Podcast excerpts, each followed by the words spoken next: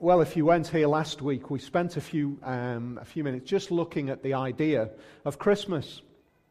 We're on our journey, aren't we? It happens every year. We're on that kind of uh, wind up towards that Christmas time. I'm guessing that some of you are counting down the days for work or for school, college. Um, I can't see anybody yet who's back from uni yet, but there will be those at uni who are thinking it's not far to go. Some of you who are at uni uh, and living at home here are thinking, yeah, I've got these assignments to do, but then I'm done, I'm finished. There is that kind of point in the next few weeks where we say we're building up to that moment. There is a great deal of anticipation. Uh, in the middle of all of that, it's good for us to remind ourselves that at the center of this season is the very core of the Christian message. Right at the center of Christmas is Jesus Christ. Uh, if we forget that, don't we? We can easily talk about Jesus Christ and Christmas and forget that Christmas is about, not surprisingly, Christ. That is what Christmas is about. We looked last week at what it meant in terms of Christmas revisited, abide with us. The idea that Christmas talks about God present with us, God coming into the world. But at the same time, I think Christmas gives us an opportunity to go, well, it does in many ways, gives us an opportunity to go even bigger than that. Christmas gives us an opportunity not only to know God in this world, but for us to gain a little insight into what God is like. Uh, there was a man called A.W. Tozer, and he said this What comes into our minds, one of my favorite quotes, what comes into our minds when we think about God is the most important thing about us. What is it that is important about you? What do you consider important about you? Maybe I could put it another way. What have other people said is important and valuable about you? Is it your uh, quick wit? Is it your abilities technically? Is it because you're an incredibly attractive person? Is it because you're the life and the soul of the party? Whatever it is, uh, A.W. Tozer recognized that there is something far more significant than all of those. What makes us significant is the first thoughts that come into our mind, what our attitude, what our thoughts, what our motivations are when we think about God. Why is that? Because God is eternal, all of those other things are passing. If God is the eternal being, how we consider him, what we think about him, is the most important defining aspect of you and me. Our, our problem during this Christmas time is it's really easy to get detached from the reality and the core of those thoughts about God at this time and get sidetracked into the excitement and to, into the build up. Uh, at the same time, there is something that I think does reveal something uh, about God, even in that. Here we are well, actually, just in the past week, um, somebody who's um, kind of grown up, and uh, they're not little, they're not kind of waiting for Santa to arrive with presents. They grow, they, Santa doesn't come to them anymore. Uh, but they are just kind of expressing, it is, I'm so excited about Christmas. Uh, there is a sense of sheer excitement about Christmas coming. You know what it's like. You've heard about it if you've not experienced it. That kind of the night before Christmas when everybody's trying to get to sleep and there is just that kind of bubbling excitement and the kind of, you know, kind of, okay, we'll get, to, get them to bed. It's around about half past 10, 11 o'clock at night. Half, half past 10, 11 o'clock at night. And then uh, half past 1 or 1 o'clock in the morning, um, little feet descend down the stairs. as Santa been yet? Uh, no, actually, it's still night time. You need to go back to bed and sleep for lots more hours, and there's tears, and yet there's excitement. It's just, in a sense, that sense of anticipation, that sense of uh, coming expectant joy that's what it's all about, isn't it? That sense that something in the future is so mind blowingly exciting that in the present I am filled with anticipation and it is spilling out. That's what we are like as people. We have a sense of excitement about future joy. Have you ever considered that God is like that. That God is a God of passion and engagement and excitement about future joy. The reading that we've had today, I think, gives us a clear window into the reality of that. Let's have a look at what it says. We're talking, uh, we're talking about a really important part of the Bible, Luke chapter 1. It's the, uh, the declaration to Mary of the coming of Jesus, the fact that she is going to give birth to Jesus. In the sixth month of Elizabeth's pregnancy, God sent the angel Gabriel to Nazareth, to a town of Galilee, to a virgin pledged to be married to a man named Joseph, a descendant of David. It was Mary. The angel went to her and said, Greetings to you, uh, you who are highly favored, the Lord is with you. Here's this moment. In fact, actually, this little uh, section that we're reading here ties together what we were looking at last week with what we're looking at this week. God with us. How does that work out? How does that work? How can God be with us? Actually, the declaration that we have here is that um, there is an explanation. The, the angel, verse 30 says, said to her, Don't be, uh, Do not be afraid. You're gonna, you've been found to, uh, to have favor with God. You will conceive and give birth to a son, and you are to call him Jesus, and he will be great. And then there is a, a declaration, a kind of excited declaration of what Jesus is going to be like. And, and Mary steps back at this point and works something out fundamental. How can this happen? I'm a virgin. How can I have a baby? It's, a, it's just an obvious question, isn't it? And here we have the absolute genius of God's salvation plan. How can it possibly be that God can come into the world in human form. Why is that impossible? In one sense, it's impossible because of this. Because we know that from the very beginning, from Genesis chapter 3, we know that there is a crisis in humanity. That every human being who is born is marked with uh, the, the sin of humanity. There is, there is a fault line in the human race. And yet God says, I am going to come into this world in human form. The angel answered, The Holy Spirit will come on you, and the power of the Most High will overshadow you. So the Holy One to be born will be called the Son of God. In other words, God does this. He kickstarts again the human race. He starts again the human race. There is a disconnection with that ongoing stream of the mark of sin, and there is a reconnection with God present in the world in human form. He is really human. He comes and he is born of Mary, born of a virgin. In other words, the normal forming of humanity does not continue in the way that it has done right the way down through many, many uh, generations. There is a disconnection, and yet there is a connection. That's what makes God with us, abiding with us, possible in human form. Jesus was not some kind of a Holy Spirit, uh, kind of a, know, that, that's probably a bad set of words to use, some kind of uh, spiritual being, some kind of uh, spiritual ghost type form who just happened to look like a man nor was he just another human being. he was a remarkable restart of the human race by the power of the Holy Spirit coming to this young woman. But look at how that message, there's our, there's our connection to last week, God abiding with us. Look at how it's declared. Who comes and speaks to Mary. Verse uh, 26 says this God sent the angel Gabriel to Nazareth, a town called Galilee. I think when we look at this particular excerpt, when we look at last week, when we look at lots of other of our uh, stories around Christmas, we have the idea of this Point number one, we have the idea of an uncontainable glory.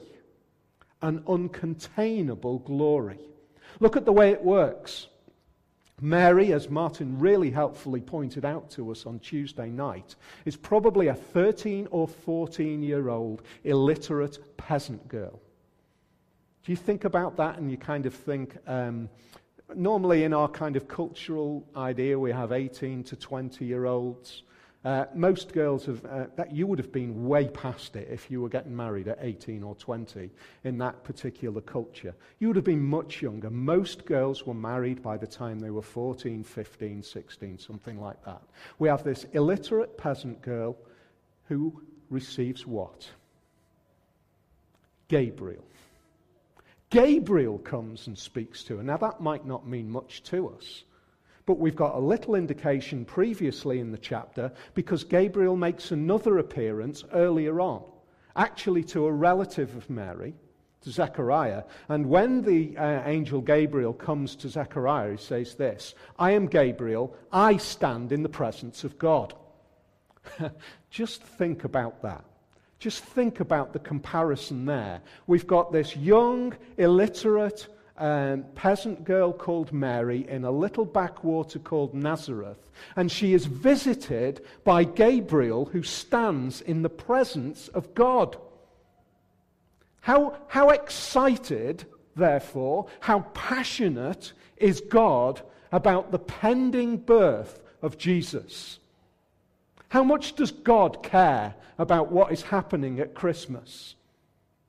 How thrilled and bubbling with anticipation and filled with potential joy is God about what is going to happen in about nine or ten months. I'll tell you how, how excited he is. I'll send somebody who's right here, my main messenger, the one who stands in my presence, Gabriel. I'll send Gabriel to that little girl who's just a no mark in society, and yet I have favored her. I am so excited about what is going to happen that I'm going to send the very best messenger. You know, Gabriel is mentioned uh, about four, four times in the Bible. Twice here in the book of Luke, twice in the Old Testament in the book of Daniel In the book of Daniel, it's very clear that uh, Gabriel is specifically identified as a significant messenger of God to the prophet. Really important. It's like a dramatic herald of the most important message for the prophet. And that's what Mary gets. Mary gets this message from this messenger. wow. It's like this anticipation. I'm going to send the greatest because of what is going to happen. I love the fact that God is concerned, God is excited, God is thrilled about what is happening at Christmas. Look at what else happens. Gabriel comes and speaks to Zechariah. Look at what we saw last week. Suddenly, while some uh, shepherds are out on a mountainside, on a hillside, looking after sheep in the darkness, suddenly there's a break and the, the glory of heaven just explodes around them.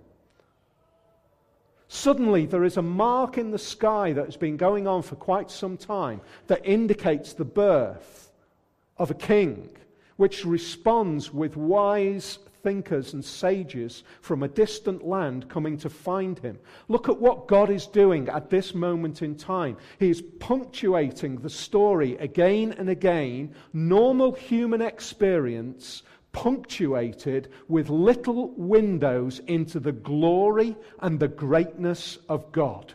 It's like saying, I'm going to mark me into this story. This is just not, this is not just a, an ordinary human story, although it is in one sense. It's ordinary people going along about their lives, and yet God just breaks in and just reveals something amazing and dramatic about himself. There is something about the uncontainable glory of God in the Christmas story. John put it like this John chapter 1 he said this in verse 14 The Word became flesh and made his dwelling among us. The Word became flesh. That's what happens as a result of what Gabriel says to Mary. The Word, Jesus became flesh. The word has all sorts of other important aspects to it, which we can't cover at the moment. But he made his dwelling with us. And then John goes on to say this We have seen his glory. The glory of the one and only Son who came from the Father, full of grace and truth. There is an uncontainable aspect of God coming into the world. And yet, at the same time, if there is uncontainable glory in his birth, I want to suggest that there is also uncontainable glory in his life. In his life.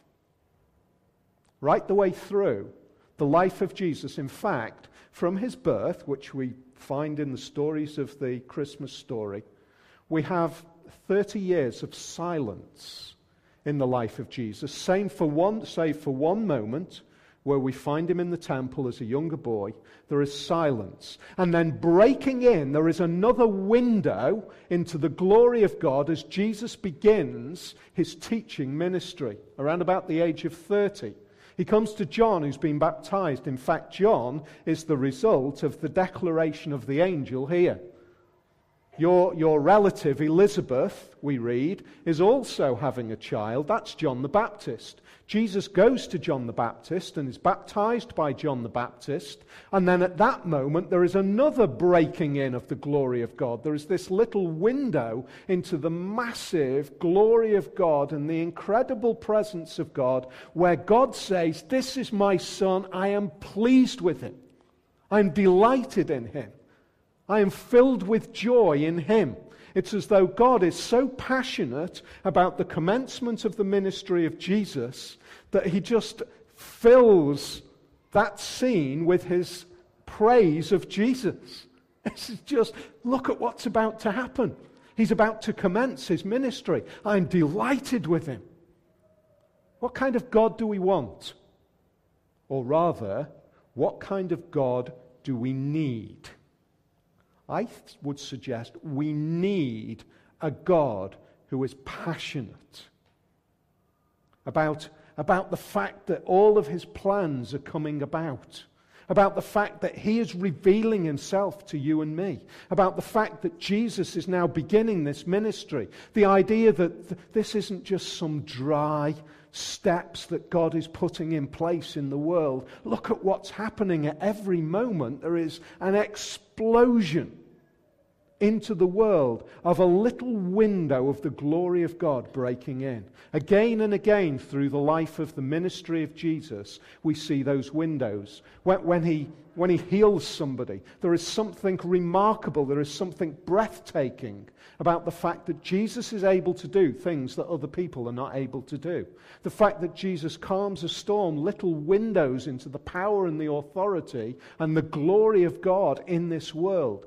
John, who's writing this, um, John chapter 1 and verse 14, we read it earlier, the Word became flesh and we have seen his glory. He was one of those disciples who later on, as Jesus is ministering, went up into a mountain and, and then suddenly, all of a sudden, there is another explosion of the glory of God where Jesus is suddenly lit up, shining brightly as he, as he talks with two men who have been dead for hundreds of years.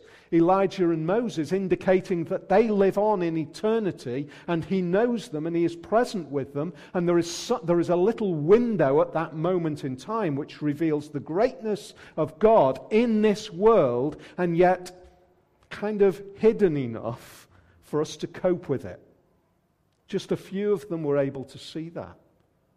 Now, listen to this step in understanding the glory of God in his life uncontainable glory in the life of Jesus. Jesus was praying. Right the way through his life, he's been talking about the hour.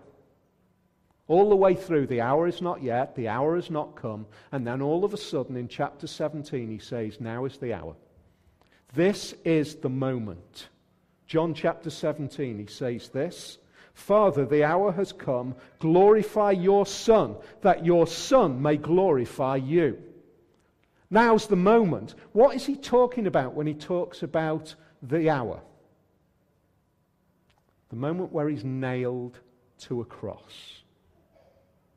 That is where he says, The hour has come, now glorify me as I glorify you. When he's nailed to a cross, glorify me as I glorify you. Just in case we get carried away with the idea that glory is all about shining lights and about amazing interventions, Jesus knocks, us off course and he says, When I am nailed to a cross, my glory is revealed. What does that mean to you and me? It means that when we see, when we know, and when we understand something more of what God is really like, then glory is revealed. Glory is revealed. You think about glory. I'm going to, spit it out. Glory, glory, Man United. That really hurt, especially today. There's that, there's that kind of idea, isn't it, that glory can only be filled with something exciting and something amazing. And yet God says glory is revealed when you know the depth of me when you understand what I am really like. What kind of passion does God have? What kind of intervention and explosion into human experience is the glory of God when Jesus is nailed to a cross? It's this. You know what I'm like now. Because I will come into this world and I will be nailed to die. That is glorious. That is glory. And if you grasp that, and if you know that, and if you see that, you are seeing glory. It's a glorious thing when Jesus is covered in his own blood as he has a crown of thorns on his head, nails in his hands, and ultimately a sword in his side. And as he dies, he says, This is glorious. And of course, glory doesn't end there because it continues three days later when he rises again and he comes uh, to be with his Father again in heaven. That's glorious.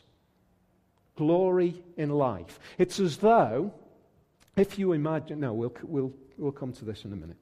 We've got glory in his birth. We've got glory in his life, and they are uncontainable glories. Little moments where the beauty and the majesty and the incredible being and person of God just breaks in. But how does this, let's call it the Jesus event, shall we? Because it goes from his birth to his death to his resurrection to his return. 33 years. It's not long, is it? 33 years that have altered the course of human history. The Jesus event how does this fit, this glory revealed, how does this fit into the whole of human history? Let's put it like this. Let's go how the Bible describes the very beginning is glorious. It's glory. Why? Because God is there and God is with his people. There is an uncontainable glory in the whole of history. God present at the beginning of the world. Imagine what it would be like, as the Bible describes, if you and I could leave here this evening and just walk with God. Just walk and talk with God. That would be glory, wouldn't it? Why?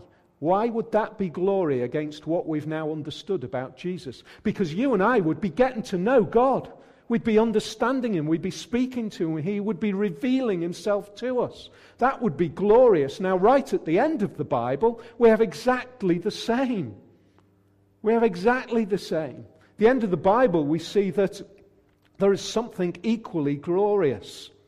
I saw the holy city, Revelation chapter 21, verse 2 and 3 says this. I saw the holy city, the new Jerusalem, coming down out of heaven from God, prepared as a bride, beautifully dressed for her husband. That's some kind of picture language of describing what it's going to be like when something new is established. What makes it special, what makes it new is this. I heard a loud voice from the throne saying this Look, God's dwelling place is now among the people.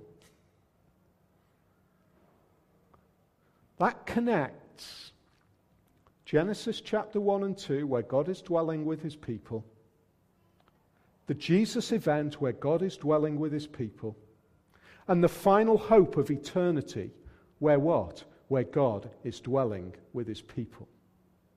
Jesus dwelt with his people for just a short time, but imagine what it would be like when Jesus dwells with his people for all of eternity. That's what it says in Revelation chapter 21. That's what's going to make eternity great because Jesus is present.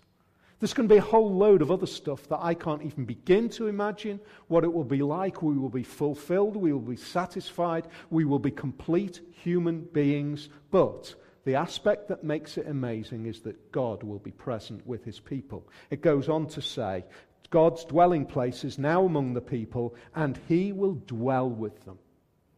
Wow. It's as though the Bible is explaining to us that at the beginning and at the end, what makes it amazing is God present. But there's this great big kind of storm cloud bit in the middle. It's kind of as though we are engulfed with storm clouds, and all of that beauty is hidden from us. We know that it's kind of like that. It's a separation from God from Genesis chapter 3, where we separate ourselves from the glory of God. And yet, what we see is it's as though, right the way through history, primarily during the time where Jesus is in this world, it's as though God punches holes in the clouds and something of glory just breaks in, punching holes in the clouds that separate us from the glory of God you ever been out in the mountains where it's kind of really stormy, incredibly dark sky, and then every now and then you get this little break in the clouds where there is a shaft of light that suddenly just breaks through and lights up one part of the countryside?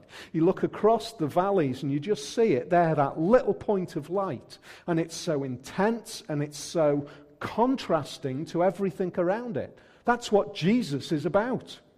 It's about something of the glory of God shafting into this world, breaking in, boring a hole through the clouds that are separating us from God. Separating us from seeing the glory of God, from finding the glory of God enjoyable, satisfying, worthwhile. That's what we are made for. We are made to enjoy it. It's hidden from us. And every now and then, God breaks in to allow us to see little bits of it here and there. That's what the Christmas message is about. That's why God is excited to declare what is happening. Nine months' time, guess what's happening? Send Gabriel. It's going to happen. Jesus is coming. And then on the day, in the skies, glory just breaks in. And there's this message that says, It's happened. And then again and again through the life of Jesus, it's happening, it's happening. Now, how do we connect that to what we said right at the very beginning? Because Tozer said that w- what comes into our minds when we think about God is the most important thing about us. If that is what God is like, if that is a source of hope, if that is a source of joy, if that is a source of comfort, if that is the one and only source of reality and eternal worth, the glory of God, then that is something that we need to grab a hold of and keep such a hold onto and love and embrace and just thrive on.